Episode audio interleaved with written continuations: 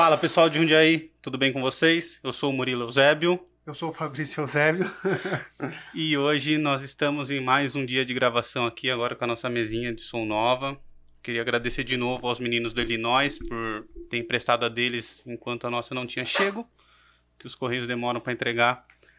E quero agradecer também aos nossos patrocinadores. Ah, o primeiro deles é a EC Pinturas. A EC Pinturas, se você precisar de pinturas residenciais, comerciais, entre no site www.ecpinturas.com.br. Lá você consegue fazer o orçamento de forma gratuita. Lá também eles fazem trabalhos artísticos fenomenais, né? Como a mesinha ali que deve estar tá pegando nessa câmera ali um pouco no aí fundo. o editor vai mostrar aí. É. E entre no site, mandem e-mail, façam seus orçamentos. Esses tipos de mesa eles, fa eles fazem do jeito que vocês quiserem. E é isso. ecpinturas.com.br.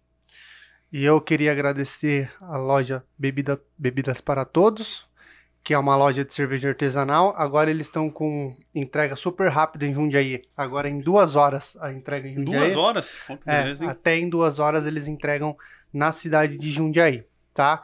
Então o site deles é www.bebidasparatodos.com.br e peço desculpa ao Caio por hoje eu não estar podendo beber, mas estou tomando remédio, então tá vou na água.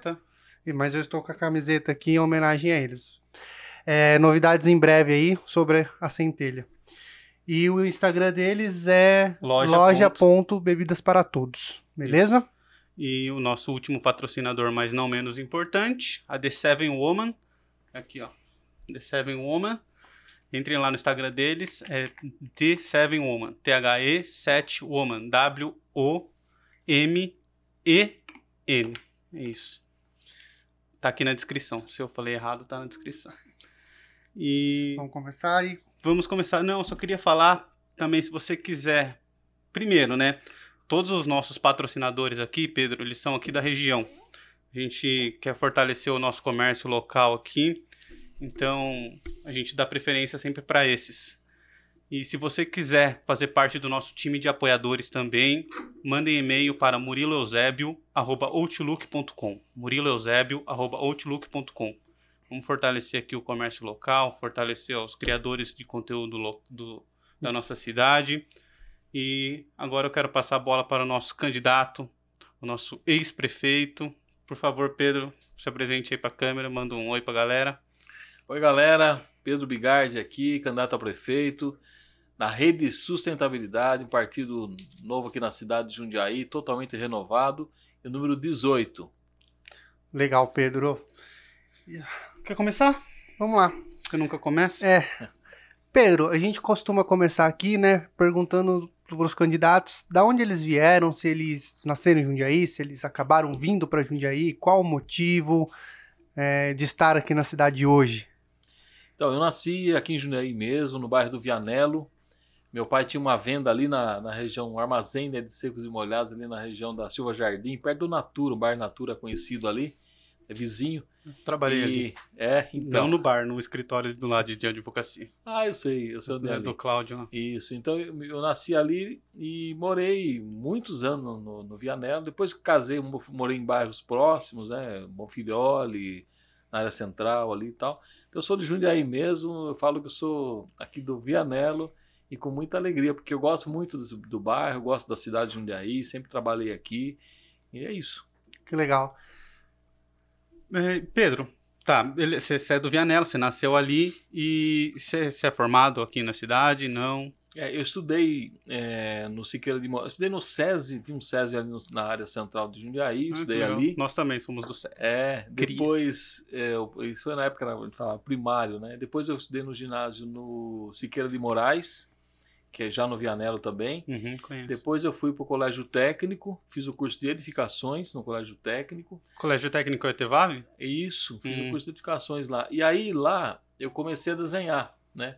Porque antes disso eu fazia, uma curiosidade, eu vendia pipoca ah, ali é? na, no Anchieta, na escola Anchieta, na rua Pirapora, morava do lado ali. Então eu vendia pipoca na escola. E isso, graças a isso, eu consegui estudar no colégio, porque eu fazia isso à noite e o colégio estava durante o dia. Hum. E depois comecei a desenhar. Isso você tinha quantos anos que você vendia pipoca? Ah, eu tava na faixa dos 15 ah, até os 17 anos. Até, acho que foi uns 4, 5 anos que eu vendi ali. Uhum. Depois, olha que curiosidade, né? Passou o tempo, eu fui dar aula no Anchieta. Ah. Do curso de gestão ambiental. Dei aula há 10 anos no Anchieta. Então eu falava para meus alunos assim, gente, eu dava, eu vendia pipoca ali naquele pátio ali. Ah, você tá zoando com a gente. Eu falei, é verdade. E para mim foi muito legal, porque graças a isso eu consegui fazer o, o colégio técnico, né? Depois de lá fui fazer faculdade em Itatiba, fiz engenharia civil. E nesse período acabei entrando na prefeitura de Jundiaí, como desenhista, concursado, tal, virei engenheiro prefeitura.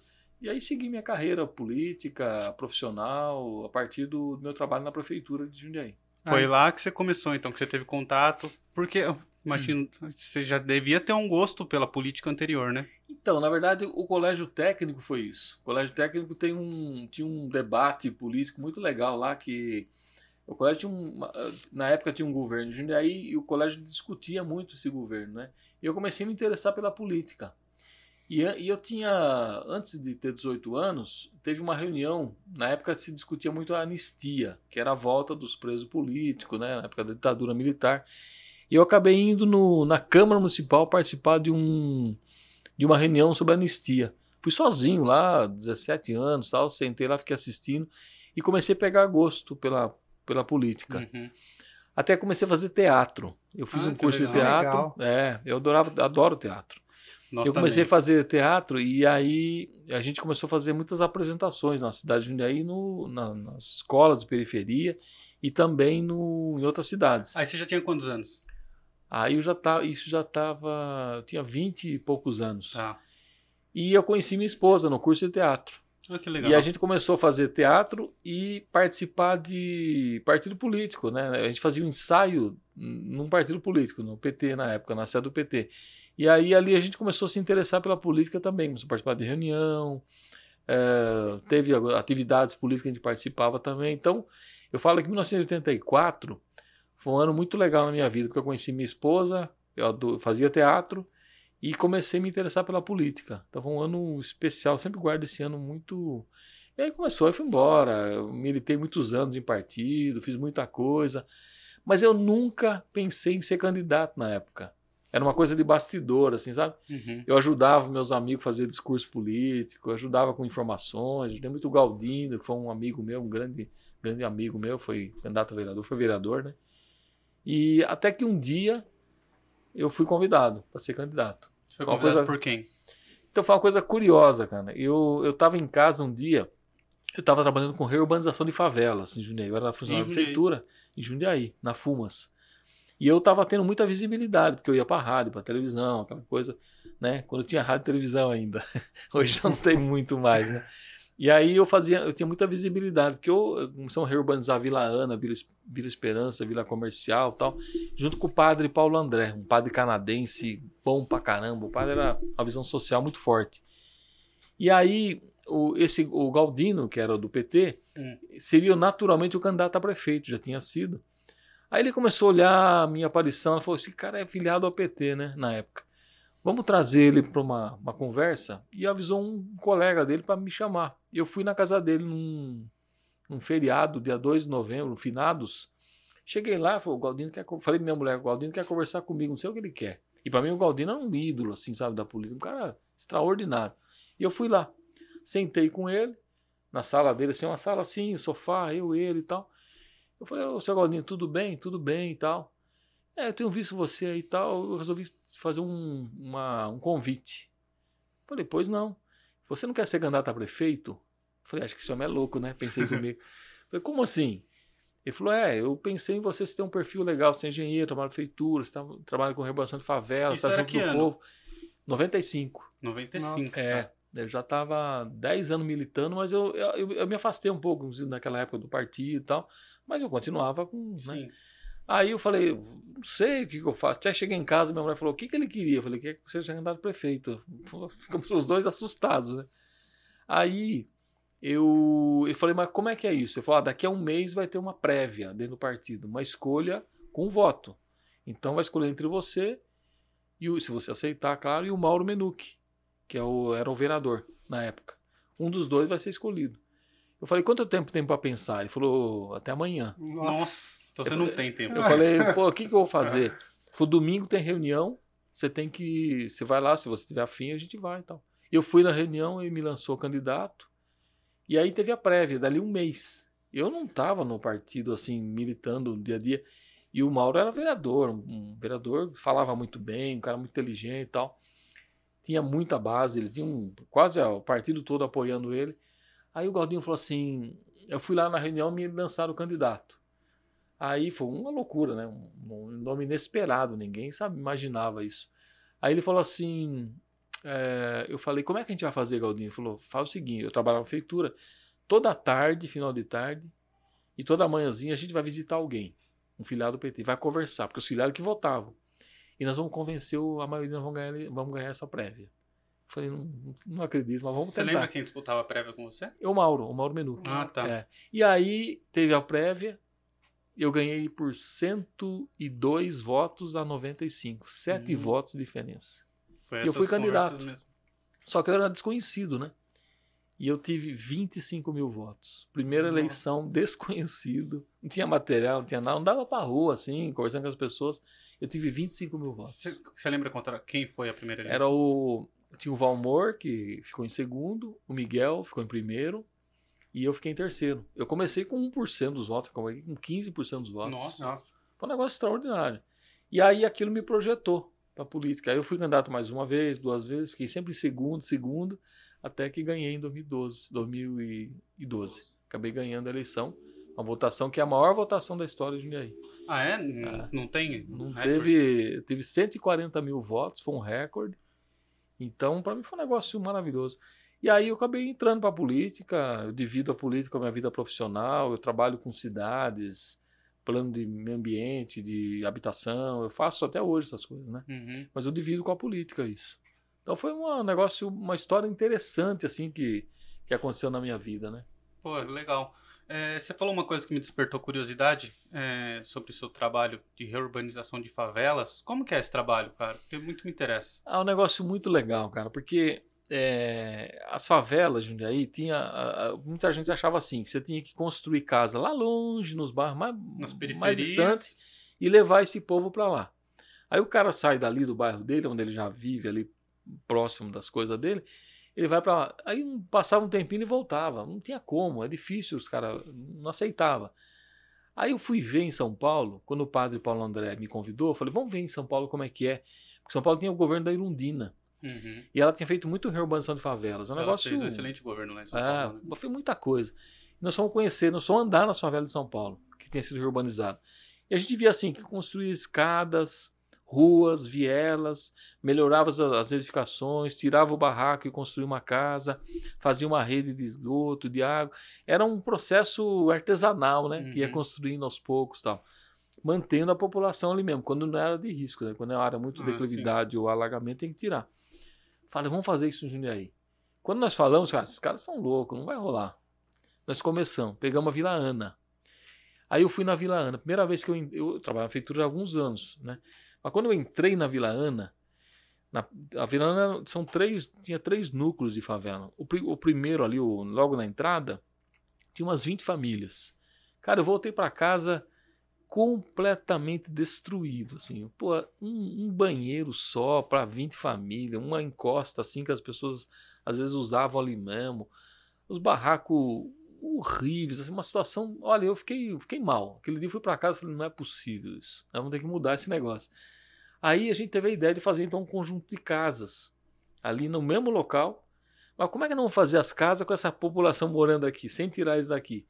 Aí veio uma ideia. A gente fez um, um, um negócio provisório para as famílias mudarem para lá e a gente largou o pau para construir as. Eram 16 casas, na verdade. Não, não eram 20, eram 16 casas.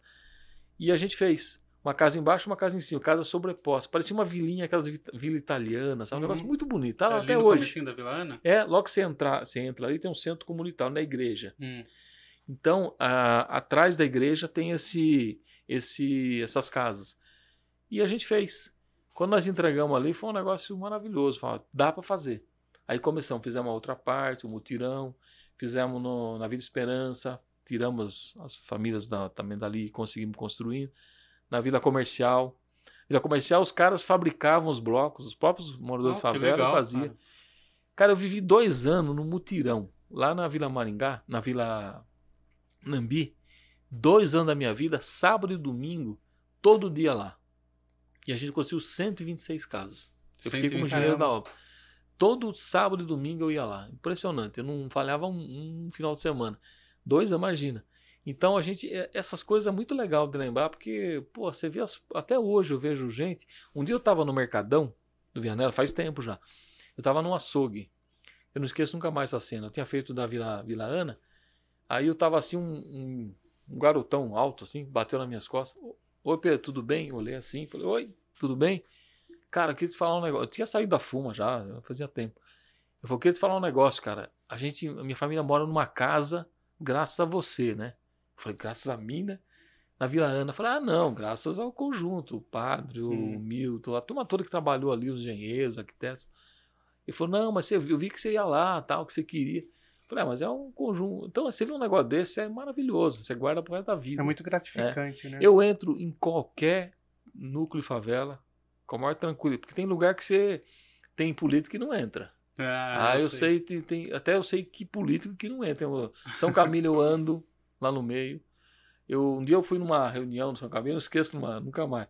Eu tava entrando na rua Bolívia assim, aí um cara botou uma luz assim, eu tava com o farol aceso, o cara botou uma luz assim. Pô, cara, você não pode entrar aqui não, né? Eu falei assim. Aí ele olhou pra minha cara, ô oh, Pedro Bigardi. Eu falei, oh, ah, pode entrar. Eu entro em São Camilo, entro em qualquer lugar, é porque eu, eu tive uma, uma relação com esse pessoal, né? E, e, e, como prefeito a gente fez um trabalho legal também de, de construção de casa no São Camilo, na Vila Ana, a gente conseguiu avançar bastante. Então foi um trabalho que para mim me deu é, condição política, vamos dizer assim, uhum. de ser candidato e eu, e eu não esqueço dessa gente, não dá para esquecer, né? Então é isso, bem legal. E teve uma historinha, só para terminar da Vila Ana. À vontade. Eu, quando eu saí candidato a prefeito era 95, 90, uhum. eu ganhei a prévia. E aí, é, como eu estava na, na, na, Fumas, eu tinha que sair dali do meu cargo, porque, pô, eu, tava, eu ia ser contra o governo que eu estava trabalhando, então eu tinha que voltar para o meu cargo original. E eu fiz isso. Só, só, só uma pergunta. É. Na Fumas você era concursado? Eu era concursado da prefeitura, ah, tá, mas estava tá. emprestado para Fumas. Tá, ocupado, tá. Só, só que ali eu ocupava um cargo de direção. Uhum. Só que eu não podia ficar no cargo de direção sendo, sendo... candidato de oposição. Tá.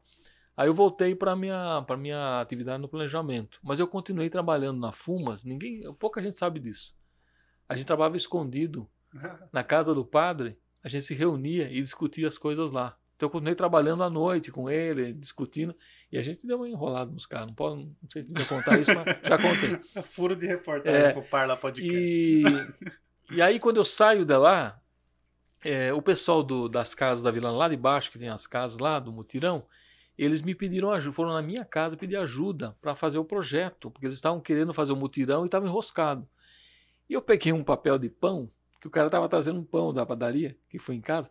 Eu botei um papel de pão e fiz o desenho, o projeto para eles de hidráulica, elétrica, lá da casa. Eles guardaram isso, cara.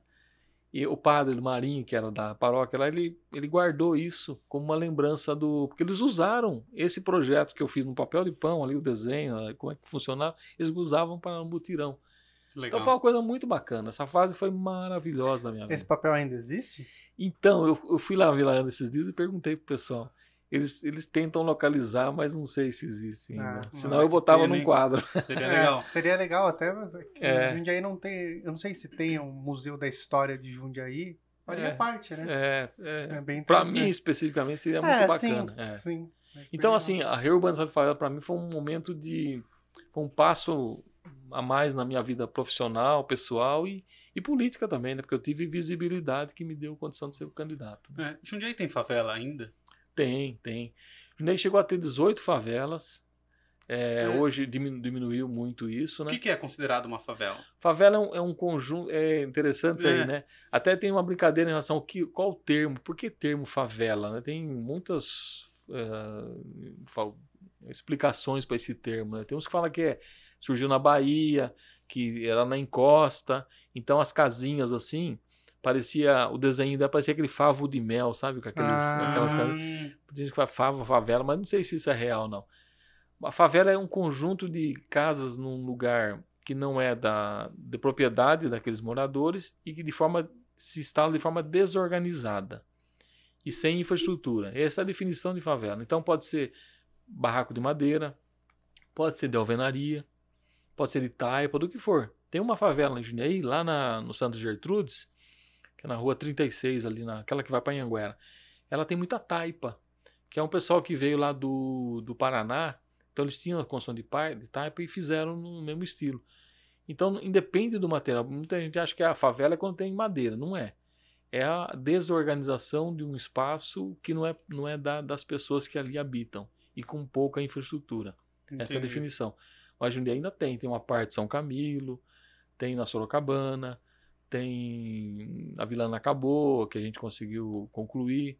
O Xangai ali uh, também, né? O Xangai tinha ali uma favelinha pequenininha. É, tem alguns. O Santos Gertrudes tinha, além dessa, tinha uma outra numa área verde, área da prefeitura. O pessoal foi atendido, está morando lá no Novo Horizonte, agora nos predinhos. Então, assim, tem ainda algumas favelas. No, na Baixada do Paraná, no Tamoio. Ainda tem. Interessante. É. E. Não, é, então, é isso é. que eu tava pensando aqui agora, porque assim, a gente normalmente quando vai nessa, na, nas periferias, assim, eu gosto de andar muito e conversar com as pessoas. É, a gente vê casa que, assim, fala, pô, dois andar casa aqui, não é favela e tal. a turma tem muito preconceito contra isso, né? Tem. Onde que eu tava andando, onde eu tava andando e que eu tava vendo, assim, que é um bairro comum e que as pessoas têm muito preconceito, aquele bairro ali perto do shopping, eu esqueci o nome agora. O... Do, do shopping na Avenida Jundiaí? Do, do Maxi Shop, a Fepasa. Ah, da Fepasa. A Fepasa, é. eu entrei lá e falei, pô, isso aqui não é, não. não é favela. A Fepasa assim. foi, foi reurbanizada também na época que eu estava na Fumas. Ela também foi uma reurbanização que nós fizemos, de abrir a rua, de fazer o centro comunitário, de organizar um pouco os lotes, né? Então, ela até hoje tem problema do, da documentação das pessoas. Mas tem lugar, por exemplo, a Vila Esperança, que também era uma favela a vila comercial, as pessoas têm documento da área hoje. E aí você conclui o processo de reurbanização de fato. Né? Uhum. É, legal. A gente morou ali no Secap também, que era da Fumas, né? Sim. Eu não sei, eu, você sabe que ano que saiu o Secap? O Secap foi. Eu estava na prefeitura, é, não estava na FUMAS, um pouquinho antes de eu ir para a Fumas. Foi na época do governador Mário Covas, década de 80, começo da década de 80. 80 e pouquinho, não lembro exatamente o ano. Entendi. É. É. E, e você tem pergunta? É, na realidade, você falou que vocês fazem um processo de documentação. Isso. É, quando é da prefeitura, acho que fica um pouco mais fácil, né? Porque não sei se vocês né, cedem para a pessoa ou se a pessoa faz um pagamento a longo prazo. E quando essas terras são de empresas privadas é. então porque eu considero também meio que abandono ali, né? É. Aí tem uso campeão, né? É, e é, acho que o processo fica mais difícil da prefeitura conseguir. É, aí, ó, teve uma experiência que quando eu fui para Fumas, que é lá na Vila Palma. Sabe Vila Palma ali na Carlos Gomes. Tem um conjunto de casas ali, logo no comecinho, sai da Estrada Tatiba ali, você, no comecinho tem uma Ali era um processo de despejo de uma área particular. Quando eu cheguei na Fuma, estava lá esse processo. Até conversei outro dia com o Marcelo Lomono sobre isso. O que, que nós fizemos? Desapropriamos a área, o terreno, pagamos o proprietário e regularizamos tudo depois. Ah. É, as pessoas pagam depois pelo terreno, ah, pela sim. casa, mas é um, valor mais social, digamos sim, assim. Sim. Né? Então isso é possível também. Tá, não, é, foi muito interessante. Porque existe um mega preconceito com quando a gente fala de, de habitação nesse sentido, né? Por exemplo, o Boulos é uma pessoa que sofre muito de que é. invade a sua casa e as é. pessoas acham que você vai sair pro shopping, na hora que você volta vai ter uma pessoa morando na sua é. casa. E, e, é muito legal tocar nesses assuntos para claro. mostrar que a realidade é muito diferente do é. que realmente se vende por aí, né? É. E às vezes a, a, pessoa tem muito, sofre muito preconceito pelo lugar que ela mora. Sim. Uhum. O Varjão, é, as pessoas uh, houve uma mudança de nome lá para Novo Horizonte por conta do preconceito que tinha. Aonde você mora? No Varjão. Tinha um preconceito contra isso. Não é justo isso, não é correto. Eu falo que esses trabalhadores, essas pessoas que moram lá, são pessoas é, como a gente, que trabalha, que luta, sim, sim. só que não tiveram oportunidade na vida, né? Tinha uma, um filme da igreja em São Paulo, que quando a gente começou a trabalhar com isso, eu me lembro que a pessoa, ela tinha, ela tinha um par de sapato, um salto alto, uma senhora, ela ia assim, quando ela saía do núcleo de favela, ela botava o salto alto e andava a falar, aqui eu posso, eu sou cidadã. E não devia ser assim. A, a, o respeito tem que acontecer né, em qualquer situação. Não só em relação a onde você mora, ao que você é, uh, o jeito que você tem a tua relação, a tua opção sexual, questão racial. Hoje tem muito preconceito sobre muita coisa. A gente devia democratizar mais isso, ter mais respeito pelas pessoas, pelo cada um tem um jeito de ser, um tipo de vida, e a gente tem que respeitar isso, né? Sim, sim. Pedro, só mudando de assunto, ah. é, queria saber, se, seu partido hoje é o Rede Sustentabilidade. Rede Sustentabilidade, é, um partido novo aqui na cidade. É, ele está instalado a partir, foi a partir do ano passado, né? Ele no Brasil existe também poucos anos, né? Pouca, pouco tempo de vida, né? Uhum. E, e eu fui para a rede esse ano, é, em março desse ano. E eu vou dizer, eu fui para a rede porque eu achei que era um projeto interessante. Qual que é o projeto da rede? Então, eu precisava, depois de tudo que eu passei, que eu vivi, que eu disputei, eu fui prefeito, eu fui deputado tal, eu sentia que eu tinha que recomeçar um projeto, claro, você usa toda a experiência de vida, mas coisas novas, coisas mais interessantes, uma outra forma de enxergar as coisas. E aí quando eu vou para a rede, lá tem 95% das pessoas que compõem a rede de Jundiaí são pessoas que nunca estiveram na política. Então não tem aquele vício da política, né? uhum. né? Isso eu acho legal. Isso é legal. E trazem ideias novas, interessantes. Eu acho bacana. E a rede no Brasil tem princípios de sustentabilidade, então a questão ambiental é muito forte na rede. E quando a gente fala questão ambiental, não é só preservação ambiental, não é ver um mundo equilibrado. Olha o que está acontecendo com o mundo hoje, né? Uhum. A gente está vivendo um desequilíbrio total. Então a rede tem esse, essa, esse princípio, questão ética, né? da, da relação ética, é, combate qualquer tipo de discriminação, justiça social, são princípios da rede. Né? É um partido mais à esquerda? Ele é, ele é um partido. É, eu acho que a discussão esquerda-direita ela está muito viciada também. Sim, ah, eu é. também acho. Virou um negócio de carimbar as pessoas. Ah, esse é de esquerda, aquele é de direita. Eu sempre fui de esquerda, a vida toda. É, eu ia PT, falar isso. Fui do PT, do PCdoB, do, do PCdoB, PDT. do PDT. Então, assim, eu, eu sempre fui à esquerda. Ah, mas não, eu, eu, eu não, eu, me, me irrita um pouco essa coisa de ficar carimbando as pessoas, Sim. né? Eu, e isso você tira o debate profundo sobre essas coisas. Por que, que você é de esquerda? Porque eu acredito nesses princípios. Né? Uhum. Quando você fala dos princípios, aí a pessoa para, olha e fala, pô, mas isso também acredito. Então você também é. Né? Sim. Então a gente precisa desfazer um pouco esse, essa intolerância que se teve, tanto em relação à direita como à esquerda. Eu conheço pessoas de direita, vamos chamar assim, que têm visões de mundo diferentes da minha, mas que são pessoas respeitáveis, são pessoas sérias. Sim. Né? Assim como da esquerda também. Então, eu acho que a gente tem que é, não rotular as pessoas. Você tem que discutir quais, quais são as ideias que você defende, quais são os princípios que você traz ao longo da sua vida. Eu, pela minha vida que eu, que eu tive, eu sou uma pessoa de solidariedade, de justiça social, de respeito às pessoas, de nenhum tipo de discriminação. São coisas que eu carrego na minha vida. Então, eu estou em partidos que têm mais a, aproximação com essas ideias, né? Entendi. Como você enxerga a, a desigualdade social da nossa cidade hoje? Então existe um, um, uma desigualdade que muitas vezes ela, é, por ser Jundiaí uma cidade boa, uma cidade com bons índices de desenvolvimento, ela sempre foi uma cidade muito bem estruturada. Por que, que ela é assim? Vamos pensar por que, que Jundiaí é uma cidade boa, com bons índices? Porque ela tem características na sua história que lhe dão essa característica, essa condição. Nós temos aqui, para vocês terem rapidamente, ó, indústria forte que gera emprego. Mas é uma indústria diversificada, é alimentícia, ela é uma indústria é, metalúrgica, você tem de tudo.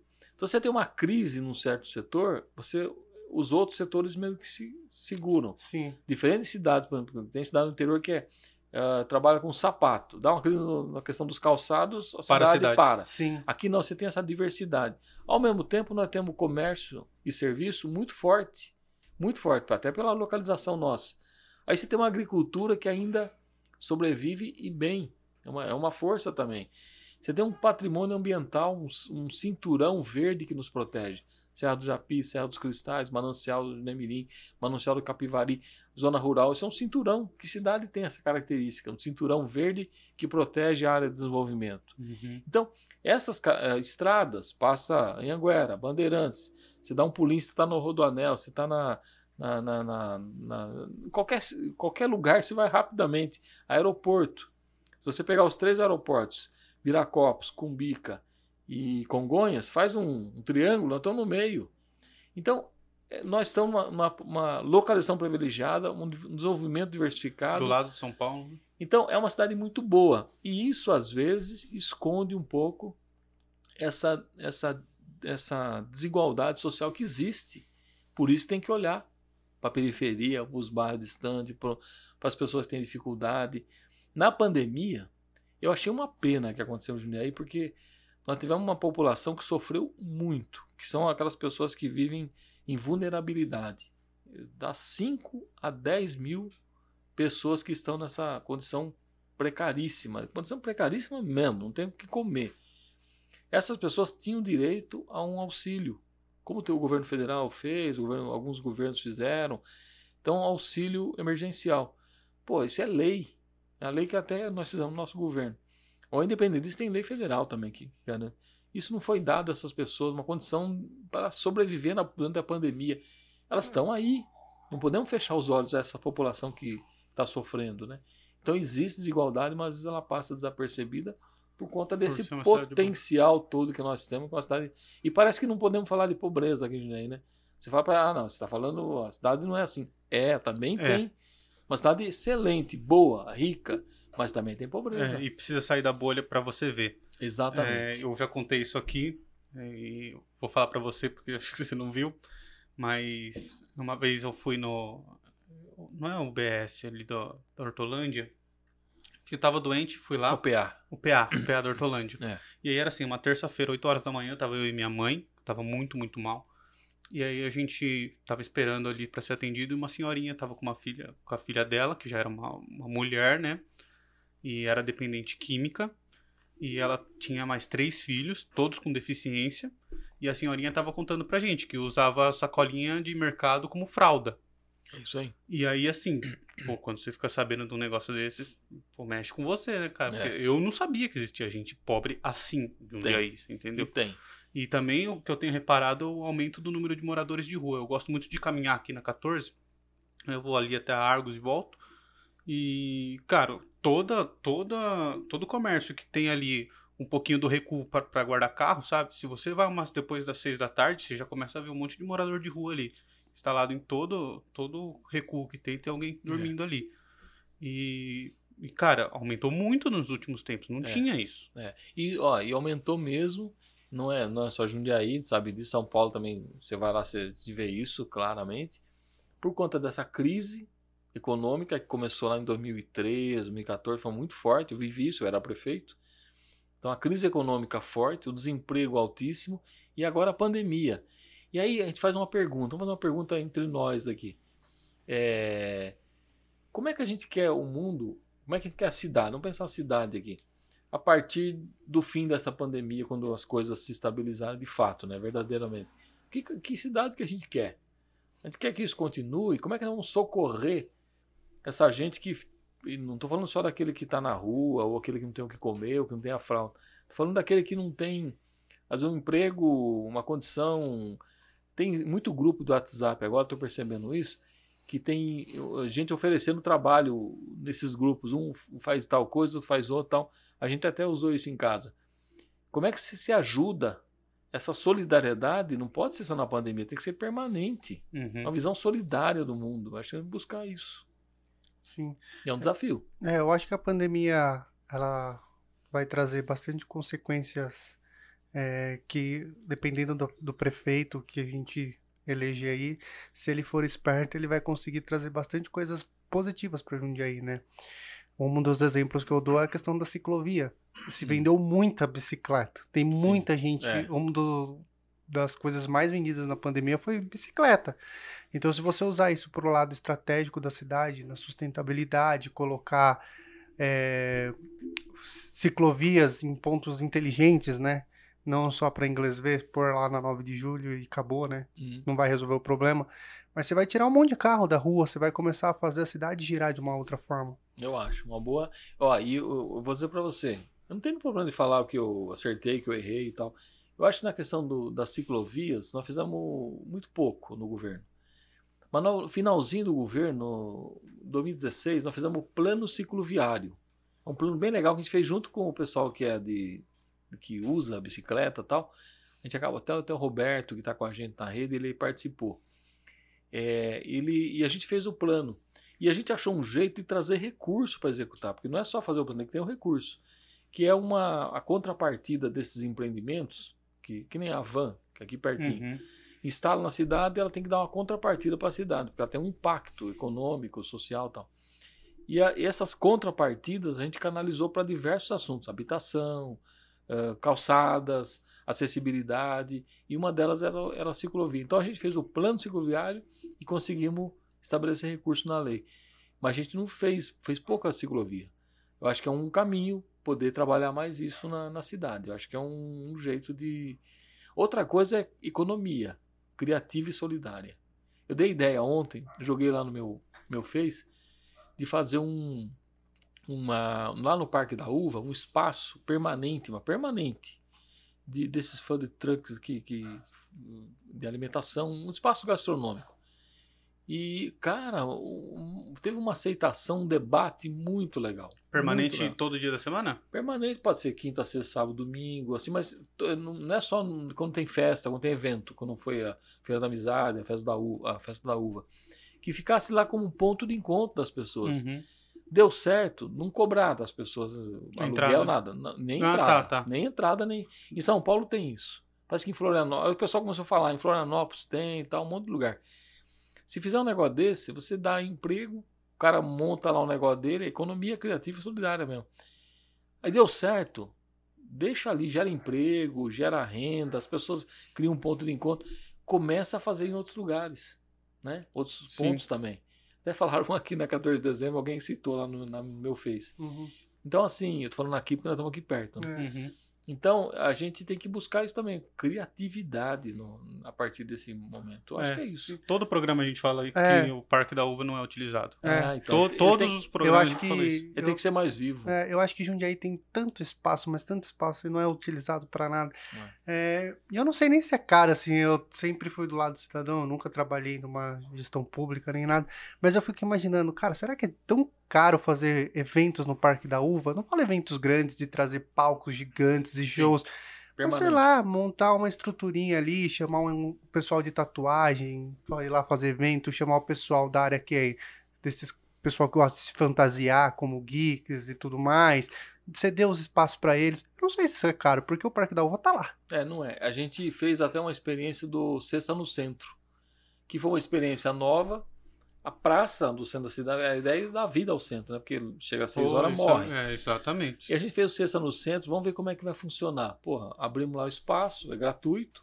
Aí começou a vir o pessoal que faz comida, é, o pessoal que vende artesanato. Uhum. Uh, aí bota uma música, um palco, um artista de Jundiaí. Porra, virou um sucesso. Aquilo lotava a praça. Você dá lucro, né, cara, é. pra cidade, para as pessoas. Você, você você dá um, o que fazer para as pessoas é. à noite, né? Porque realmente o que você falou é, é verdade. Depois das seis, um é. dia morre, depois das onze já era mesmo, né, cara? E, e, e, tem um custo, claro. Tem fiscalização, tem segurança, tem. Às vezes o show tem que ter lá um palco, pagar o artista, então tem um custo. Mas foi uma experiência muito legal. E a ideia é fazer uma coisa parecida no, no Parque da Uva, num espaço, não lá dentro do pavilhão, espaço mesmo, e a gente depois ampliando isso para a cidade. Foi uma ideia que jogamos ontem, eu, Marcelo Lomona, e pegou, cara, um negócio bacana. Isso seria legal mesmo. Todos, todos os programas a gente fala que, ah. que Jundiaí tem o Parque da Uva lá, que é pouco utilizado. Quando é utilizado, normalmente são pessoas que não são da cidade quem ganham dinheiro com isso. Né? São os artistas que vêm de fora. Tem que pensar no pessoal local mesmo. É, então. E a gente tem muito artista aqui na cidade, cara. Muito, muito. E essas gente pessoas boa. acabam não tendo espaço. Primeiro porque em Jundiaí é muito difícil conseguir alvará para os caras tocar, né? Sim. A gente tem muitos amigos donos de bares aí que reclamam que é impossível conseguir alvará para tocar até 11 horas, né? Nem ficar tocando. Isso em áreas totalmente sem residências, né? Ah, 9 de julho, por exemplo. Ali. É. Difícil. Aí, aí também teria que fazer um negócio. Eu, porque a gente abriu alguns espaços, que não, na festa da, da na Feira da Amizade, tinha lá artista jundiaense tocando o tempo todo. Se apresentando, né? era teatro, era música, era tudo. Mas eu acho que tinha que sentar um pouco esses artistas e, e, eu acho que eu ouvi deles também. Eu acho que é outra mudança Sim. que eu faria no governo. Eu, a gente fez muita coisa, mas eu sentaria mais com os artistas e falava, vamos, o que que, que que precisa, o que que rola aí que seria legal a gente fazer? Ouvir um pouco, acho que a gente encontra, encontra a solução junto, né? É um pouco a ideia nossa também. Ouvir muito e buscar alternativa que corresponda àquilo que eles estão pensando. Às vezes, a gente fala um negócio que acha que vai resolver dentro do governo, né? Um prefeito e tal. Acho que vai resolver o mundo. Não resolve, tem que ouvir ali, fazendo as coisas mais próximas. Eu mudaria um pouco esse, esse Eu fiz muita coisa no governo, fiz muita coisa de Jundiaí, mas hoje eu ouviria um pouco mais e talvez direcionasse mais as ações. Acho que é uma mudança que eu faria. Entendi. Pedro, deixa eu perguntar, você toma cerveja artesanal? Tomo. Aliás, eu derrubei a cerveja aqui na mesa de vocês. Comecei o dia aqui derrubando cerveja, cerveja foi um desastre. Não, desastre não, acontece. Faz parte. Nossa entrevista aqui tá. Nossa conversa, né? Tá com cheiro de cerveja. Tá, é, tá subindo. Eu gosto de tomar cerveja, eu falei pra vocês, eu chego eu em casa. eu... cerveja, foi o que eu. Nossa, espera um pouco que ela baixe. Tá ótimo. Oh, toma esse aqui, esse aqui. Toma aqui, Marcelo. Essa, eu, eu gosto de cerveja artesanal. Aliás, é um negócio que surgiu muito também, né, Jundiaí? Surgiu, Jundiaí é muito forte. Na, Jundiaí é forte nisso. Na, fe, na festa da uva, bom, na feira da amizade também. A gente tinha um setor ali, cima do último pavilhão, que era só cerveja, é. artesanal. Bacana isso. E a arte, eu acho muito legal, cara. A arte que eles colocam na, nas latas. É. Essa, essas cervejas aqui, tanto a roleta russa quanto essa unicórnio, quem manda pra gente foi o Caio da Bebidas para Todos, que é um site que ele tem, aqui de Jundiaí. É só cerveja artesanal. E Bom. E aí, ah, a gente tem o que você não falou no começo. Cupom de desconto. Ah, é verdade, tem o cupom de desconto. Chama Parla Podcast. No final da compra você põe lá Parla Podcast, dá 5% de desconto em todo o site. E Jundiaí é muito forte, cara, em muito, cerveja artesanal. Muito. A gente tem os, um dos melhores sommeliers do, do país, tem, né? É, o Guilherme Rossi, né? Uhum. Ele foi um dos melhores sommeliers do país, chegou até a disputar mundial na Alemanha e tal. Uhum. Ele tem um bar, não sei se conhece, The Beer Market. Não. Ele tem um bar, chama The Beer Market em Jundiaí. Ah, é referência, legal. cara. O pessoal de São Paulo vem Bacana. pra conhecer o bar dele. Ele é bastante referência nesse, nesse universo. Um dia ele vai estar aqui batendo um papo com a gente. Então, uma coisa legal também é esse turismo gastronômico, né? De Jundiaí. Você tem as rotas de, de turística rural, que a gente implantou algumas. Tem lá o Castanho, a Adega, tem lá no, no Caxambu e tal. Essas rotas é interessante. E a gente explorar um pouco mais isso também, explorar no sentido de visitação, de. Acho que é legal, economia. Mas esse negócio da cerveja tá pegando. Eu sei que na região aqui tem. tem eu muito. tenho um sobrinho que é encantado, ele é fabrica cerveja lá no sul, ele mora no sul. Ah, esse aqui também. Lá é... é... Mas ele é encantado com isso, então ele passa muita informação pra gente. É que o sul explorou isso de uma maneira, acho que muito forte, né? Porque, é. Principalmente você vai ali na região de Blumenau, é. os caras têm... Ele é de São Leopoldo, é, Aquela região é, é muito forte, é. muito forte. Você foi em evento lá, né? Eu fui. É, Blumenau é basicamente eles se pautam nisso, né? Eles têm a vila, vila, não sei o que da é. cerveja, então tem festival todo ano onde é o festival Oktoberfest. É. Não é só o Oktoberfest, né? Tem vários eventos durante a cerveja, tem muita cervejaria. O Sul soube explorar bem isso, né? As cidades e tal. Então, pessoal se deu muito e bem aqui, em relação a isso. E né? aqui tem potencial. Aqui tem muito potencial. O pessoal de São Paulo, vem para cá. Aqui tem muito potencial. É. é. É, um pouco que vai na, que acontece que da, da contramão, porque normalmente todo mundo que eu conheço ou sai daqui para ir para Campinas ou para São Paulo para comer, para bar, porque Jundiaí realmente morre às 11. Você tem algum projeto, alguma coisa do tipo assim, para reverter pra essa pessoa, situação? Pessoal, inclusive os mais jovens, balada, não tem balada hoje em dia. Ó, é claro que o poder público tem um limite nisso, né? Porque tem muita coisa que é particular, né? Que tem que acontecer. Mas a gente tem que desburocratizar, facilitar é. a instalação, é, ajudar nessa questão do, da cultura, que eu acho que isso também movimenta. Artesanato, a gente ajudou muito, tem muito artesanato fora. Então, acho que tem que fomentar essas coisas, ter feiras, espaços. Você quer ver uma ideia? Tem outra coisa também que eu não tenho falado muito, né, Marcelo? Mas vou falar para vocês aqui. A gente queria trabalhar um pouco mais isso os terminais de ônibus. São lugares não lá, não são tão agradáveis, lugar de passagem, o cara passa ali, vai embora, tal, espera, às vezes se irrita com a espera, tal. A ideia, e também tem dificuldade de manutenção, a feitura tem que fazer manutenção, segurança, tudo isso. Poder, talvez pudesse ser um lugar, uma coisa, uma ideia, tá? Estou colocando para ser pensado, não é nada de, de, de promessa de, de nada. A gente pensar ali uma reestruturação daquele espaço para que ele fosse um lugar de, de, de compras de produto, de é, sabe, mistura, como se fosse um shopping onde uhum. você passa e ao mesmo tempo você tem a circulação de onde. Você, o cara chega ali, já compra, vai para casa. Você tem o artesanato, você tem uh, coisas de arte, você tem frutas da nossa zona agrícola. Você tem um espaço. É uma ideia, é fomentar essas coisas. Eu acho que tem que trabalhar isso, Junei. Né? É uma ideia também que a gente está discutindo. Fazer uma espécie de galeria ali no terminal. Uma galeria, isso. Uma galeria de que não fosse só passagem, um lugar de o cara possa ter contato com as coisas da cidade, né? Você uhum. tem projeto para transporte público? Então, o transporte, a gente fez um negócio muito legal, mas infelizmente ele, ele parou.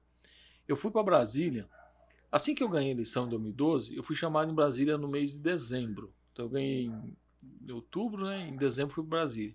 Chegou lá, os caras falaram: tem um pedido de Jundiaí aqui para recurso na área de transporte. Me deram uma pastinha lá, tinha 106 milhões.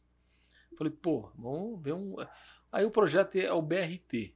Pô, BRT, vamos estudar o que é isso. Cara, eu fui para Colômbia, eu fui em Bogotá, eu fui conhecer o projeto que deu certo em Bogotá, e fui conhecer Cali, que também é um, é um projeto um pouco diferente, não é tão bom quanto o Bogotá. E aí eles contaram a história. Você acredita? O pessoal de Bogotá que trabalha, eles tinham assim um trânsito louco. Eles mostram as fotos, você vê uma cidade. Eu já fui para lá. Uma confusão desgraçada de trânsito de carro. Aí o que, que eles fizeram? Vamos pensar transporte coletivo. O que, que eles foram conhecer? Vocês não acreditam, eles vieram até Curitiba e foram ver o projeto na época, na década de 80, tem o Ligeirinho, aquelas coisas. Hum. Eles vieram conhecer o projeto de Curitiba, que era o Jaime Lerner, que tinha bolado. E eles é, acabaram levando esse projeto para lá, aperfeiçoaram, e o prefeito na época lá fez um quilômetro para mostrar à população como é que era. No fim ele ganhou, ele foi reeleito e fez a cidade hoje. 75% da população usa ônibus. Nossa. Você anda no, você anda no ônibus, é uma coisa muito legal. É, mas é o e é BRT. Falo. Você entra no ônibus, você vê aquela população de terno, trabalhadora, mulher, a criança. É um negócio bacana. Falei, ah, vamos levar isso para Jundiaí. Aí nós fizemos um estudo que saía, um primeiro trecho, eu tinha 106 milhões. Saía do Terminal Colônia. 106 milhões é muito ou pouco para transporte público? Só? Para um projeto desse, ele é um, não é muito, não. não Você né? vê que a gente ia fazer um trecho. Uhum, tá. Como é caro o transporte. Ele saía do Terminal Colônia, vinha até o Terminal Vila Arens, do Terminal Vila Arens vinha até o centro da cidade. Era um trecho útil, muito interessante, porque juntava três, dois terminais, Vila Arens e e Colônia e o centro da cidade. Você mudava um trecho bom. E depois a gente já fez o projeto pro resto.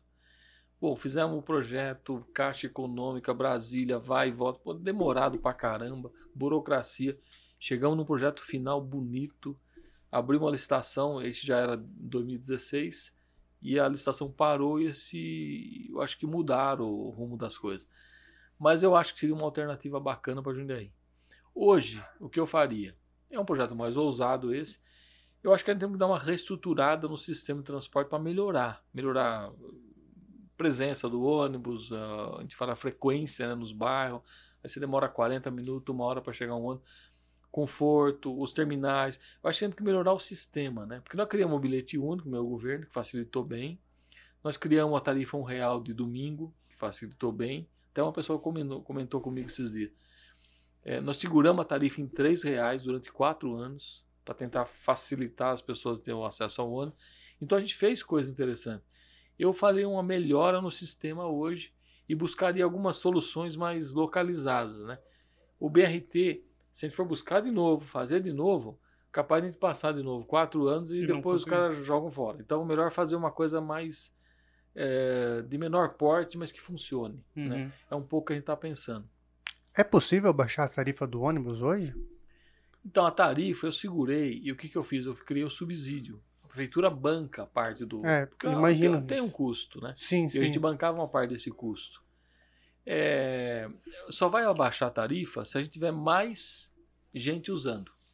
Porque até uma das coisas que compõe a tarifa é a quantidade de pessoas que usam. Sim. Então, se a gente tivesse mais uso, a tarifa seria menor e a gente teria menos investimento em tráfego geral, era mais transporte coletivo.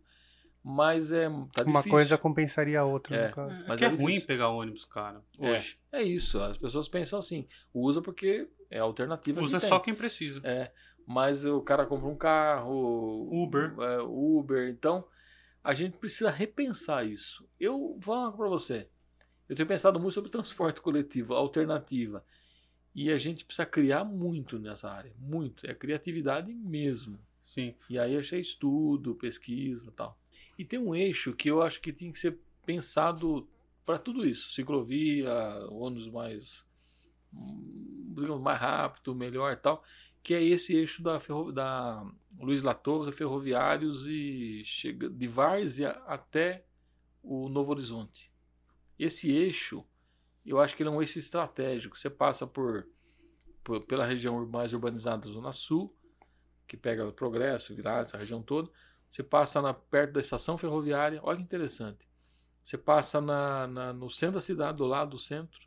Você passa no. Vai embora, até o distrito industrial. Uhum. Então, esse eixo, eu acho que a gente tem que pensar um pouco mais o que fazer para garantir um transporte coletivo Sim, mais interessante.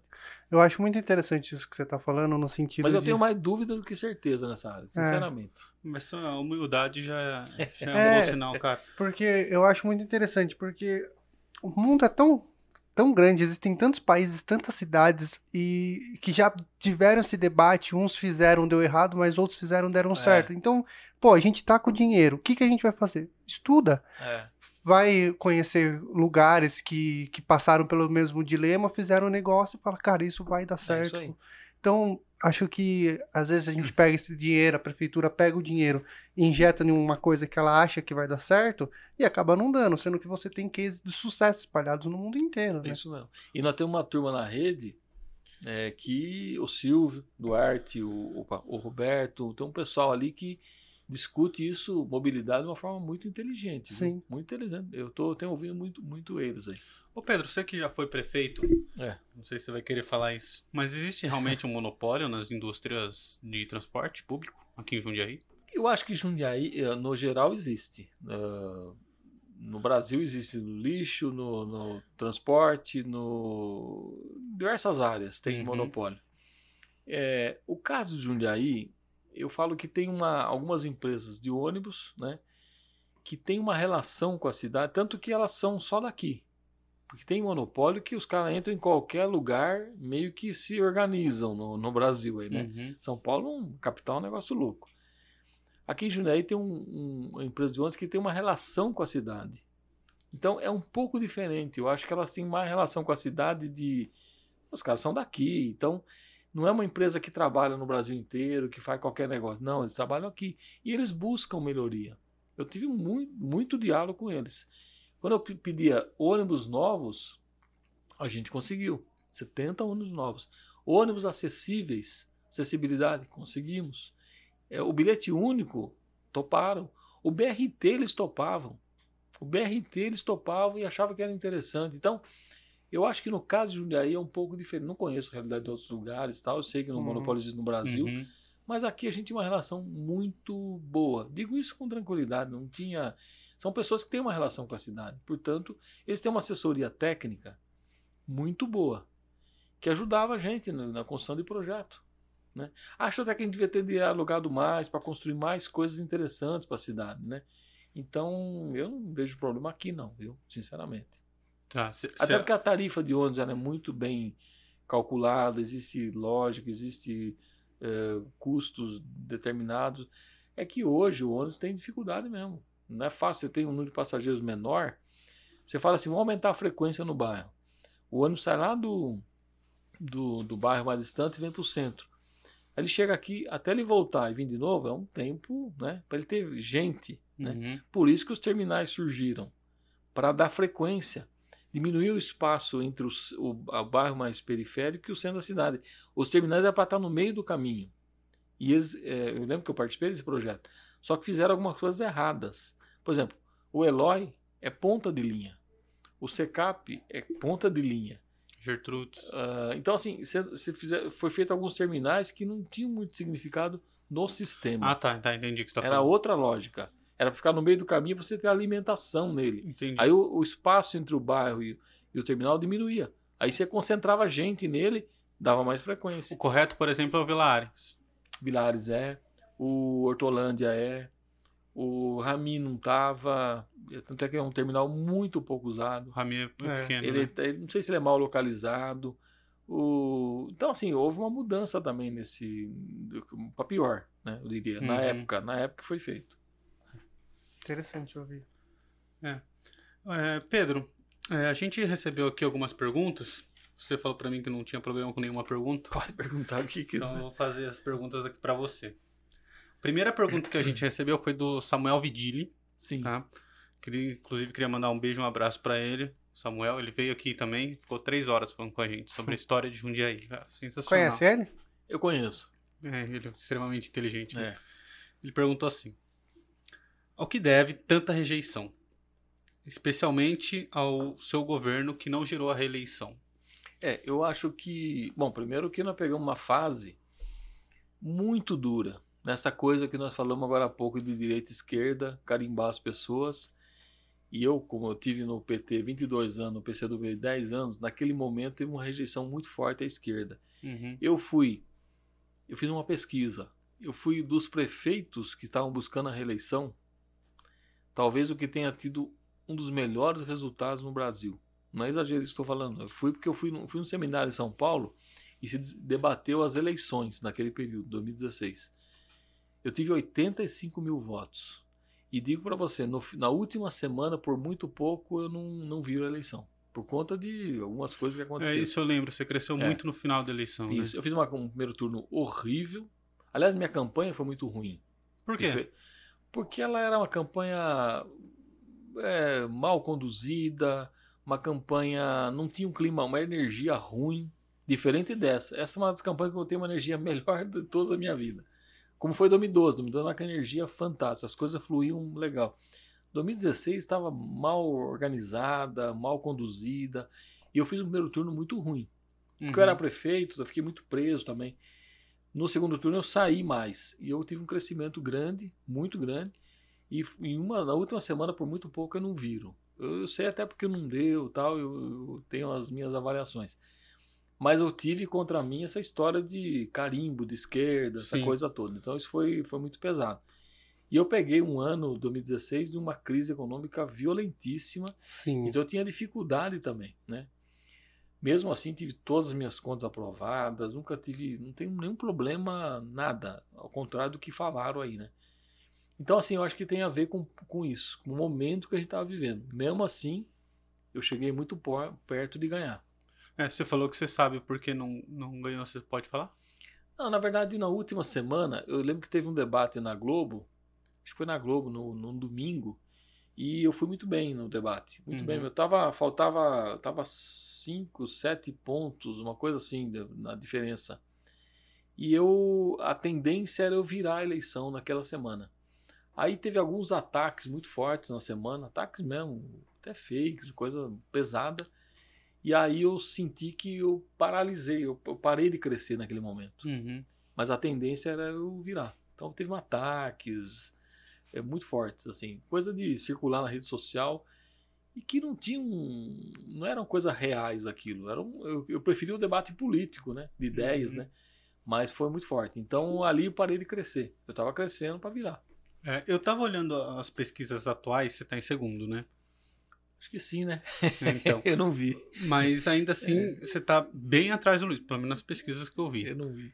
Você você acha, você olhando, É. quando você tá na rua e tal, você acha que tem chance de ganhar do Luiz? Até porque parece que você tem seis vereadores com você, né? Dez. Dez Dez vereadores. candidatos. O Luiz tem quase 60%. Ah, mas isso, isso não, não é, não é o que determina. Sabe por quê? Por quê? 2012, eu tinha. A gente era é, um partido e meio, praticamente, porque eu era meio, né? A gente tinha na época contra 11 partidos. E eu ganhei. A primeira você virou também, né? É, 2012 eu tava na frente, eu, não- eu comecei atrás, passei, Uhum. e depois foi o negócio. Ah, ensinador é. Eu lembro muito da, da sua É. primeira foi, mas eu, eu tinha. A gente tinha. Eu vou contar assim, a gente tinha uns 30, 40 vereadores no máximo. Acho que é isso.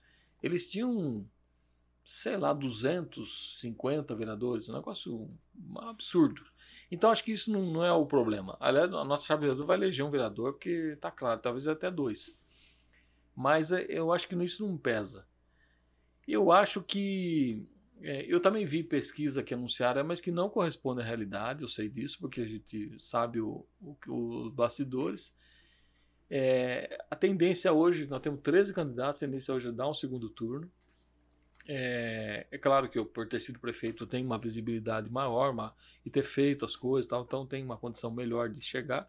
O Luiz, porque é prefeito, mas pode acontecer outras situações também, né? Eu estou fazendo uma campanha muito boa, leve, de construção, de projeto e, e muito honesta naquilo que eu estou falando. Estou falando aqui de problemas que eu tive. Sim, Talvez sim. outros candidatos não falassem isso. É, eu falo. Até você, é. falou para mim que não é. tinha problema nenhuma pergunta. Nenhum falo de erros e acertos e acho que tive muito acerto e muita coisa boa. Agora, eu acho que é uma, uma, uma campanha muito silenciosa e muito diferente. Por quê? Eu acho que tem muita coisa, muita gente. Esse, essa pandemia mudou. Sim, com Sim. certeza. Mudou uh, a visão da política, mudou a relação entre as pessoas. Tem, a gente não sabe o que vai acontecer voto nulo o que vai acontecer da abstenção. Eu acho que será a maioria. Vai, vai, vai aumentar. É, eu acho que tem muita gente que não fala que vai votar. Por exemplo, servidor público. Nós temos 8 mil servidores. Eu não tenho nenhuma dúvida que eu ganho disparado no servidor público. Eu também não, porque todo mundo que eu pergunto, eu pergunto para todo mundo, cara. Eu não tenho nenhuma dúvida. Ele, e os servidores públicos Só que realmente... eles não se apresentam. Por quê? Porque não querem sofrer represália. Uhum. Mas eu tenho, eu tenho certeza absoluta que esse povo vota. Então, assim, eu acho que tem um campo aberto, completamente aberto. E eu, eu vou voltar em 2012. Eu, eu senti em 2012, tinha uma energia, eu sentia que eu ia ganhar a eleição. Eu falo, no meu discurso de posse, eu falei assim: a vitória veio suavemente. Eu escrevi isso na véspera que eu, que eu tomei posse. Escrevi a mão e levei a mão o discurso. Não teve assessoria, não teve nada. Foi uma coisa de, de meia hora que eu escrevi. E eu falei assim: a vitória veio suavemente, porque eu sentia uma energia. Eu sinto uma energia de novo. Então o que vai acontecer eu não sei, mas eu sinto uma energia muito positiva. Muito positiva. Então eu acho que o jogo está aberto. É claro que quem está no governo, a pandemia. Tem o histórico de é... aí com o PSDB, né, cara? Então, assim, mas eu acho que tem um jogo aberto. E eu tô, tô aí para brigar. Com muita. com muita estratégia. Eu acho que a gente tem mais estratégia do que armas. Sim. É, é que eu, tô achando muito estranho mesmo assim, essa Somente. campanha. Estranho, eu não falo, né? Mas se mudou muito o modo de fazer, né? E, mudou. E o atual prefeito, ele é muito forte nas rádios. Por exemplo, até agora eu só escutei propaganda dele na rádio, não escutei mais de nenhuma, né? Nós não temos rádio. A, a rede sustentável não tem, não tem programa de rádio é. nem TV. Não, mas eu não falo nem de programa, falo de, de propaganda mesmo, entre os intervalos e, tipo, Sei. você tá escutando a música, do nada Aí, entra o é que falando. Isso também é propaganda eleitoral, é aqueles inserçõezinhas, né? Ah, tá. É, também de, é de várias... que a lei determina. Nós não temos isso. Eu acho que nós temos que fazer estratégia mesmo. E nós temos a nossa estratégia, só que ela é silenciosa. E as redes sociais de vocês contam? Porque até agora eu só recebi coisas do, do Luiz Fernando é. e do do cara do PSL, que são as pessoas que estão impulsionando seus vídeos, né? Sim, é. Que da daí... Márcia Pará também. Hã? Márcia Pará. Da, mas, mas, da Márcia Pará eu ainda não recebi. Não? Não. Eu, como é Vou te mandar, então. Não, tô brincando. Não, não, eu falo que eu falo assim eu que, que você tá assistindo um vídeo no, no Facebook. É, aparece. Lá. Aí para o vídeo e entra a propaganda. É. Entendeu? Que Entendi. isso aí significa que pagaram, claro. né? É. Vocês é. estão trabalhando com isso porque é um novo jeito também de fazer, é. né? É, nós estamos preparando isso. A gente está tá, tá fazendo um trabalho interessante. Nós não temos recurso, a rede não tem recurso. Se eu falar que eu vou gastar nessa campanha e vai aparecer na, na, ali na, na prestação de contas e é exatamente o que nós estamos gastando, vai parecer piada. Perto do que vereador gasta hoje, vereador. Ah, quanto é, que vocês têm é, para a campanha? Nós vamos ter 40, 50 mil reais para gastar. Nossa. É... Seu, o Ale Nicola veio aqui e falou que tinha 250 mil. 200, é, é porque o PDT, 200. O PDT tem mais estrutura. É. A rede não tem, a rede não tem fundo partidário. Ela tem fundo eleitoral, porque é uma divisão que é feita agora, não tem fundo partidário. Então, nosso gasto vai ser muito pequeno, mas eu acho que nós temos nossas Você não acha que se você tivesse no PDT você tinha mais chance, Pedro? Ah, eu, eu, o PDT é um partido interessante no país, um partido que tem uma história, né? Você vê a história de Leonel Brizola, Brizola. É, Darcy Ribeiro, tem gente ali que a educação, essa coisa, é uma coisa que arrepia. É um negócio. Uhum. Então eu respeito muito, tive lá tal. Mas eu não me sentia. Faltava alguma coisa, cara. Então eu falei, não. Ali eu não ia, talvez eu não tivesse o mesmo espírito. Eu digo isso com muito respeito ao PDT, respeito ao Nicola, todo o pessoal que está lá. Uhum. Mas eu não ia estar tá com essa energia boa que eu tô hoje. Entendi. É uma questão de, de estar bem, né? Eu tô bem na rede. Tô bem mesmo. Entendi. Isso é importante, né? É. E deixa eu ver se tem outra pergunta aqui. Tem uma tem. que Agora, tem uma coisa aqui que vocês fazem, vocês dão cerveja pra gente pra ficar fazendo pergunta embaraçosa. a gente fala tudo. Não, não é embaraçosa. eu tô, eu tô brincando. É a, é a pergunta que o, que o povo aqui manda. Você falou que não tinha problema, eu tô fazendo, mas. Manda pau. Então, assim. Não, mas não são embaraçosas, são perguntas não, reais, assim. e a gente. É só uma gente, piada com a cerveja. Não, a gente tenta aqui, ô, ô Pedro, deixar o candidato o mais confortável possível. Mas o que a gente tenta fazer aqui não é uma propaganda política, cara. Claro. Porque isso é muito chato de, de se ver, acho. né? A, a gente... política ficou chata e se a gente não souber mudar isso, Exatamente. não vai atrair ninguém. E, assim, é, a gente... Tô, quase tudo que eu vejo sobre os políticos aqui de um dia hoje, cara, é um saco de assistir, porque é tudo propaganda política. E eu não quero assistir propaganda política, eu quero conhecer o candidato, entendeu? Claro. Inclusive, a ideia desse podcast veio por causa disso, porque eu fiz uma enquete lá no meu Instagram e, e perguntei se as pessoas sabiam quem iam votar. E mais de 80% das pessoas disseram que não tinham nenhum candidato. Então, e tem isso também. Então, assim, Eu acho que existe uma grande maioria, e é a maioria mesmo, que não tem candidato. Então, essas pesquisas, elas são balizadores, mas não é necessariamente o que vai acontecer. Sim. Sim. E, e, assim, a pesquisa que eu fiz foi totalmente aberta e fora da bolha política. Ninguém que votou lá era envolvido com política. Eu não sou envolvido com política, não tenho pretensão de ter cargo é. nenhum. E então, assim, é um negócio um pouco mais crível. E dessas, desses, depois que eu fiz essa enquete de 80% que disse que não tinham candidato, então eu já entendi que as eleições estavam totalmente abertas. Eu perguntei qual era a maior dificuldade das pessoas na hora de escolher um candidato. E já esperando que todos falassem de corrupção, né? Mas não. Veio, a maioria das pessoas falaram que não se identificavam com, com candidatos. É a identificação, é isso mesmo. E aí, o que, que eu pensei? Eu falei, pô, eu conheço um monte de cara que é político, que é gente igual a gente, que senta, que toma uma breja, que fala besteira, que conversa, que vai em lugar, que foi na mesma faculdade que a gente, que vai na mesma escola que a gente, que, que, que estuda, que trabalha, que se ferra no dia a dia. E só para vereador nós temos, nós temos mais de 400 candidatos. Como você não se identifica com nenhum? Pois é. Você é entendeu? É. E aí a ideia de fazer isso aqui era isso, de aproximar Perfeito. a figura do candidato do, do eleitor. E por isso que eu tô fazendo essas perguntas aqui, não tem maldade nenhuma, são todas perguntas totalmente claro, sinceras, assim, sem cara. Dúvida. Perfeito. E eu quero fazer a pergunta agora do que veio aqui, que é qual foi o seu maior acerto e seu maior erro na administração da cidade de Jundiaí? Eu professor acho, Rodrigo. É, eu acho que o acerto é, é a quantidade de realizações em todas as áreas. Eu falei algumas coisas aqui, ó. Habitação, então duas mil habitações entregues. Entregues para as famílias. Não foi. Vamos fazer. É, fizemos quatro parques na cidade. Quatro UPAs que a gente entregou uma pronta e três em andamento. O, o PA Central. Que não foram feitas, né? É, estão paradas. 57 é, escolas reformadas, 4 escolas novas, pavimentação 2 milhões de metros quadrados de asfalto, fizemos ao longo do governo, não no finalzinho. É, então, assim, é, centro esportivo, ginásio, centro esportivo da Vila Comercial, ginásio no Voturucaia. É, a gente fez muita coisa, muita. A parceria com a Alemanha. Eu fui para a Alemanha, fiz uma parceria para tratamento do lixo. Fizemos, Júnior foi escolhida entre 70 projetos do, do Brasil, 70 eu fui até lá para saber qual era o resultado, no dia da escolha. Aí anunciou lá, Jundiaí foi escolhida na parceria. Os alimentos vieram para cá, trouxeram, trouxeram equipamentos, tecnologia. Começamos o trabalho de, de tratamento do lixo, deve ter parado, infelizmente. Bom, eu fui conhecer as usinas de tratamento de lixo do, da Alemanha. Então, assim, tem coisa pra caramba. Câmara de monitoramento, dois batalhões da, da Polícia Militar eu, eu entreguei no centro e no Caxambu. Contratei 128 guardas municipais, o Instituto Federal para trazer curso para Jundiaí. Então o que eu fiz é um negócio fora do padrão. É, uhum. É, então, assim, o acerto foi a quantidade de realizações, principalmente na área social.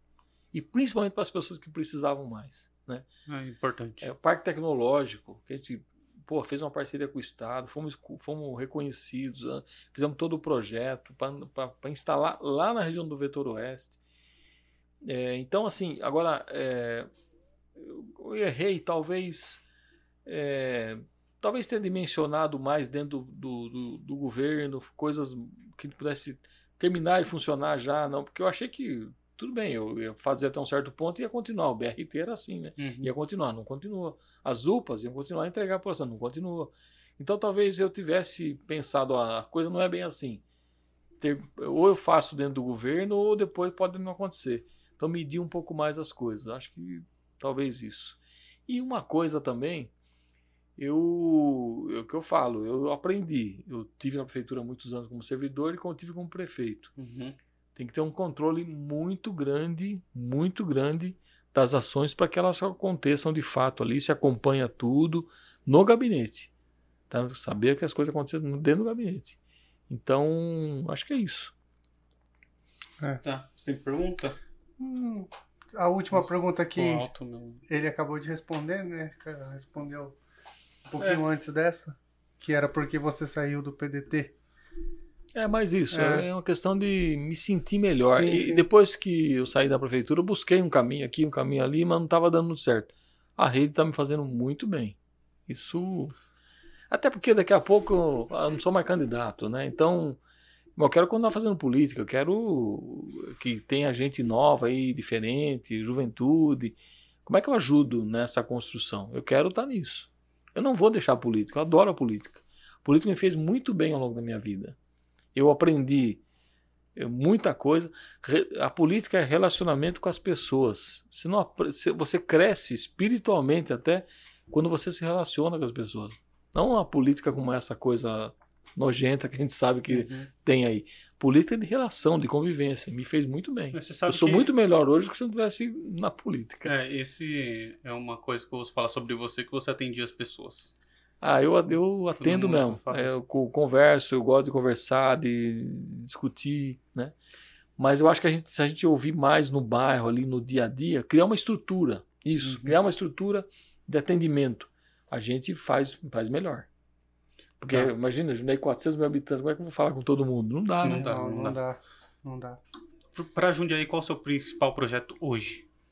Ah, eu acho que é terminar as UPAs. Terminar as UPAs. Ah, eu acho que tem que entregar. É uma eu... grana federal que veio, né? Grana federal tá lá na conta. Tem um dinheiro em cada cada UPA tem uma conta, uma conta bancária. Né? Cada UPA tem uma. Tem uma, é Banco do Brasil lá. Acho que é Banco do Brasil. Aí já até hoje aparece no Banco do Brasil minhas contas lá que era então deposita o dinheiro na, da, do, na, na conta e fica parado lá até você vai usando. A UPA do Novo Horizonte gastou né, o dinheiro para a obra a última parcela foi para comprar equipamentos imóveis, nós compramos, colocamos lá dentro. Começou o governo, tem um vizinho lá da UPA, um amigo meu, ele filmou. Os caras estavam tirando os, do, os móveis, equipamento que estava lá dentro, levando embora. Putz. Para é dizer que não estava pronta. Pra, aí fizeram umas pinturas, para dizer que. Um absurdo. Ela podia pôr para funcionar logo em 2017. Né? E as outras falaram que tinha problema estrutural. Uma laje na Ponte São João, que eu identifico, nós identificamos no nosso governo, tinha um problema estrutural. Era reforçar aquela laje e segue a vida. Aí falaram que não podia mais continuar a obra. Está tudo parado. Então, terminar essas obras, tem dinheiro em caixa, tem dinheiro. Não é o dinheiro todo para a obra, tem que colocar um pouco mais. A gente sabe até de onde tirar já. Então a gente, a gente quer concluir essas obras e funcionar, porque não é só uma unidade de saúde a mais. Ela muda a estrutura você desafoga o, o hospital. O hospital. Mas claro, isso, não tem dúvida. Se não fosse o PA Central e a UPA do Novo Horizonte, o hospital estava muito entupido de gente. Então ela muda. Completa. Imagina a UPA aqui na Vila Progresso para atender a região sul toda. Sim. Muda. Então eu, nós vamos terminar as UPAs. Isso é, é ponto de honra nosso. Nascer aqui pro Corona seria essencial, né? Essencial. Se, essencial. Se essas UPAs estivessem de pé. Sem dúvida. Você podia ser o prefeito da cidade, né? No meio dessa pandemia. Você faria o que de diferente? Ah, eu primeiro eu atenderia esse povo da vulnerabilidade com, com ajuda financeira mesmo, porque esse povo sofreu demais. tá sofrendo, né? Tá, até hoje, mas eu acho que tinha que, tinha que estender a mão para esse povo que precisou muito e não teve ajuda. Outra coisa, teve setores da sociedade que sofreram demais, ó, os artistas, a gente teve dificuldade de fazer, os pequenos comércios e tal. Pô, nós fizemos um, foi feito em Jundiaí em 2017, uma revisão do Código Tributário, você vai tirar uma licença para funcionar na cidade hoje, você paga três vezes mais do que era no meu governo. Uma licença Sério? de um cabeleireiro, de um não sei o quê, um, ah, é muito alto. Sabe, ajuda esse povo, dá um. Eu acho que faltou. Eu acho assim, foi uma condução normal, como outras cidades, uhum. né? Mas faltou um pouco mais de olhar para os setores que precisavam um pouco mais. Sim. Jundiaí é uma cidade difícil de administrar, Pedro? Não. É por ter grana, essas coisas assim. Não, tem orçamento, uma cidade bem estruturada. É, eu acho que não. Não é violenta, não, né? É, tem um certo controle em relação à segurança. Eu, eu acho que não é, não tem assim, tem possibilidade de captação de recursos. Ó, quando eu entrei, Jundiaí tinha 175 milhões de dívida. Perdão. Quando eu entrei tinha 344 milhões de dívida assim, é, financiamento, empréstimo, tudo, tudo, todo tipo de dívida. Tá, mas estava tava atrasado ou estavam pagando? Não, estava pagando, tá. normal. 344 milhões, porque você paga no tempo, né? Você pegou do Miguel. Do Miguel. Quando eu saí, tinha 175 milhões. Assim, caiu. E é uma coisa que eles até meio que usam contra você, né? Usa. Que você que, assim, que, pegou a prefeitura com 175 milhões de dívidas. Eu já ouvi. Porque eu derrubei a paciência, era 4, sim, sim, mas eles não falam. Mas eles não falam essa quanto, parte. E sabe quanto é hoje? Quanto? Tá no orçamento da prefeitura. Parece que, que teve um empréstimo Câmara. agora de 170 milhões. Para fazer obra de esse recap. 200? Que isso não é para ter financiamento. Financiamento é para você fazer investimento em saúde, investimento em educação, ah, é. investimento em transporte. Não para fazer o dia a dia. Eles emprestavam para fazer o dia a dia. E aí, a dívida subiu para 404 milhões. Ou seja, caiu no 404? Meu... 404 milhões. Está no orçamento da prefeitura para o ano que vem. Nossa. E podendo ser mais, hein? E e eu, eu falo assim, é uma, eu, eles usaram uma cartilha, que é a, velha cartilha da política. É a velha cartilha da política. Eles assumiram, ficaram dois anos e meio batendo no adversário, que seria o adversário futuro, eu, no caso, saindo no adversário futuro. Uhum. Vamos matar o adversário político, dizendo que ele quebrou a prefeitura. É. Só que eu tive todas as minhas contas aprovadas. Quando que eu quebrei a prefeitura? Se tivesse quebrado, não tinha aprovado minhas contas. Jamais. Então eles tinham dinheiro para pagar o décimo, ter, o décimo terceiro do auxílio alimentação que eu criei, que não tinha. Eu, eu tinha 5 milhões em caixa, faltava um pouquinho. O dinheiro vinha de Brasília, não veio, caiu dia 2 de janeiro, eles podiam pagar. Eles ficaram meses falando, batendo em mim, dizendo que eu não tinha pago o décimo terceiro do, do servidor. Então, eles ficaram segurando o dinheiro e batendo... O dinheiro estava lá, era só pagar. O décimo terceiro do auxílio alimentação, que o décimo terceiro eu paguei. Ah, tá. Eu mandei todo o dinheiro para o São Vicente que estava em convênio. Eles falaram que eu não mandei, que eu não paguei o 13 terceiro dos funcionários do São Vicente. É. Não sou eu que pagava, quem pagava era a administração do São Vicente. Eu mandei o dinheiro. A escolha foi deles. Então, assim, eles passaram dois anos e meio matando o adversário. Mataram o adversário, foram buscar um, um empréstimo para fazer asfalto, que é visto. Aí jogaram asfalto em tudo que é bairro da cidade. Em locais que também visto. não precisava fazer, né? É a velha, mas é a velha cartilha. É. Faz o asfalto, é visto, mata o adversário e aí eu vou para a reeleição. Isso é. Só que a cidade está endividada agora com esse dinheiro que eles emprestaram. Nós vamos pagar. Então, que raio de, de lógica é essa? Mas é muito importante esclarecer isso, porque é isso que eu falei para você. É, eu escuto muito, mas muito falar que você deixou uma dívida de 170, 175 milhões na prefeitura e tudo mais. Sabe, eu não escutei só isso só de uma pessoa, de várias pessoas. Isso é importante você esclarecer. Se eu tivesse deixado uma dívida desse porte, eu não teria jamais as minhas contas aprovadas, porque o Tribunal de Contas jamais aprova isso.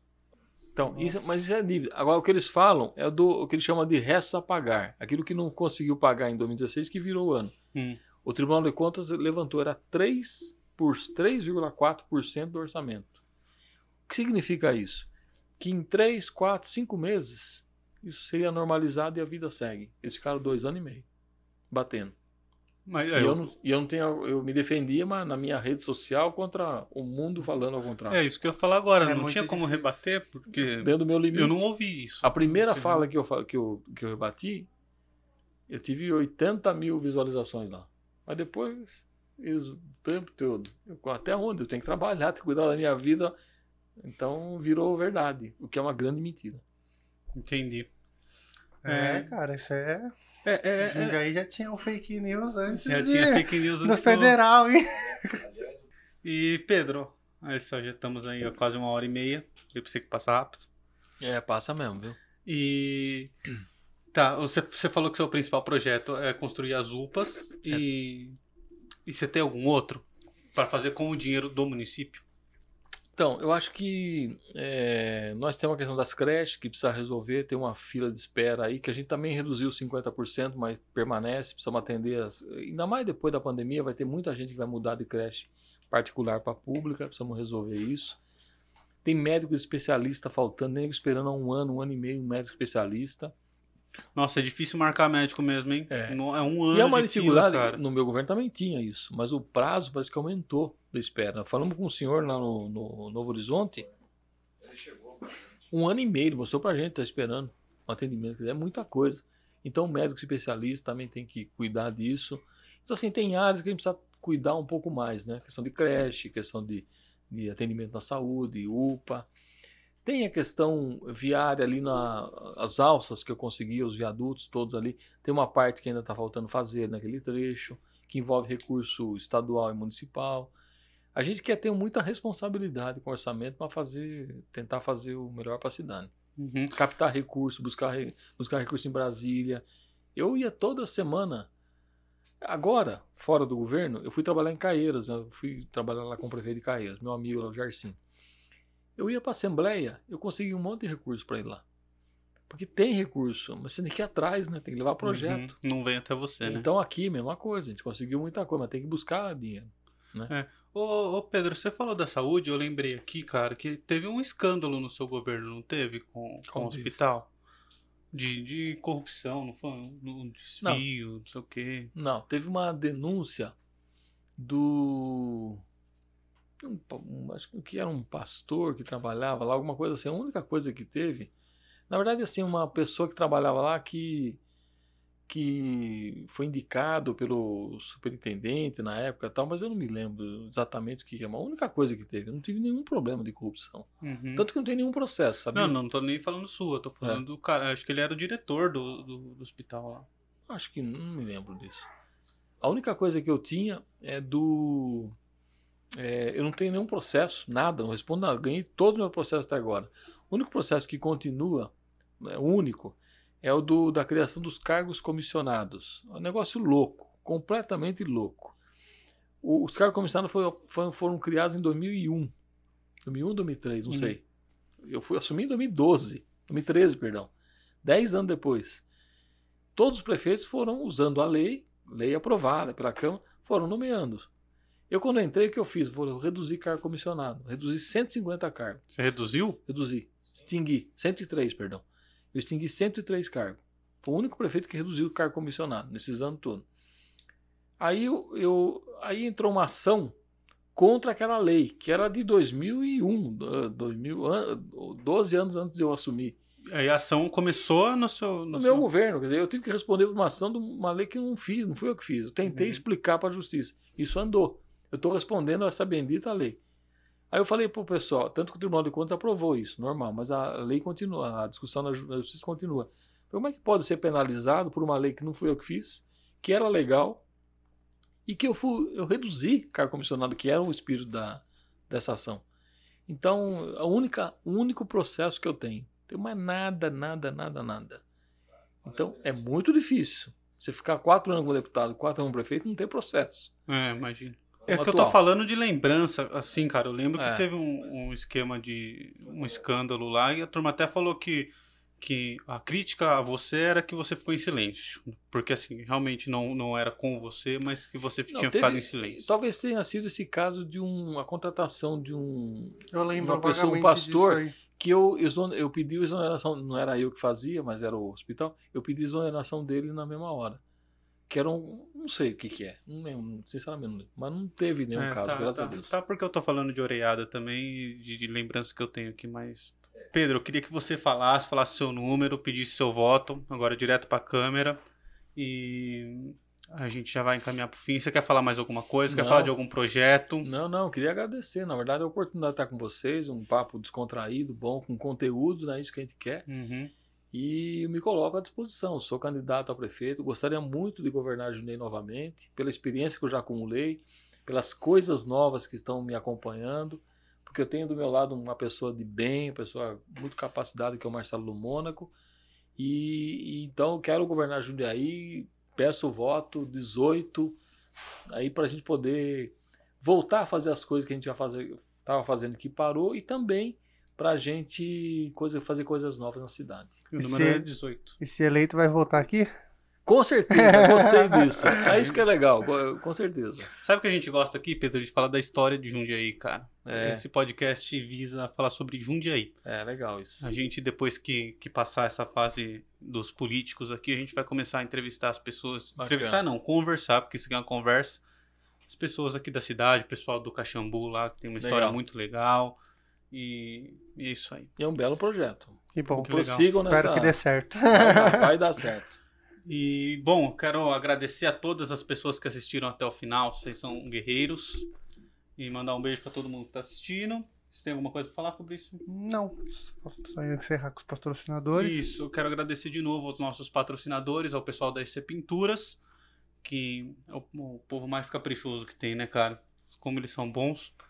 E ao Caio, loja bebidasparatodos.com.br, não esqueça. É loja.bebidasparatodos.com.br no Instagram. No Instagram, mas eu falei o site. Ah, e o site é Bebidas para Todos. É, bebidaparatodos.com.br. Tem o cupom de desconto Parla Podcast que te dá 5% de desconto. Isso, só põe no final da compra lá. E também tem a Patrícia, que é o mesmo nome da sua filha, né? Que é a da The Seven Woman ela tem uma loja no Instagram. Olha que legal, Pedro. Não sei se você legal. sabe se vestir bem, eu não sei. então, assim, ela ajuda as pessoas e o que, que ela faz? Você escolhe as roupas, ela busca a roupa e leva até a sua casa, um delivery de roupa. Uma é. ideia muito legal. É, ó, The Seven eu, Woman. Sabe que eu compro assim, né? Você compra assim? É, tem uma loja que faz isso comigo. É, ah, é tá na moda. lá e leva pra mim, é legal. É, então, e aí ela, o legal dela é que ela ajuda a gente a escolher, cara. Eu que não sei me vestir muito bem, ela que sabe tudo de moda, ela me ajuda. E ela que mandou essa camiseta para mim, inclusive. Bonita. Bonita, né? Oh. E quero agradecer a todos os nossos patrocinadores, dizer que eles são todos aqui da região, da região de Jundiaí, tá? Do comércio local aqui que a gente quer fortalecer. E se você quiser participar da nossa equipe de apoiadores, mandem e-mail para muriloeusebio.outlook.com muriloeusebio.outlook.com. E é isso. Valeu. Muito obrigado, galera. Tchau, tchau. Valeu. Até mais.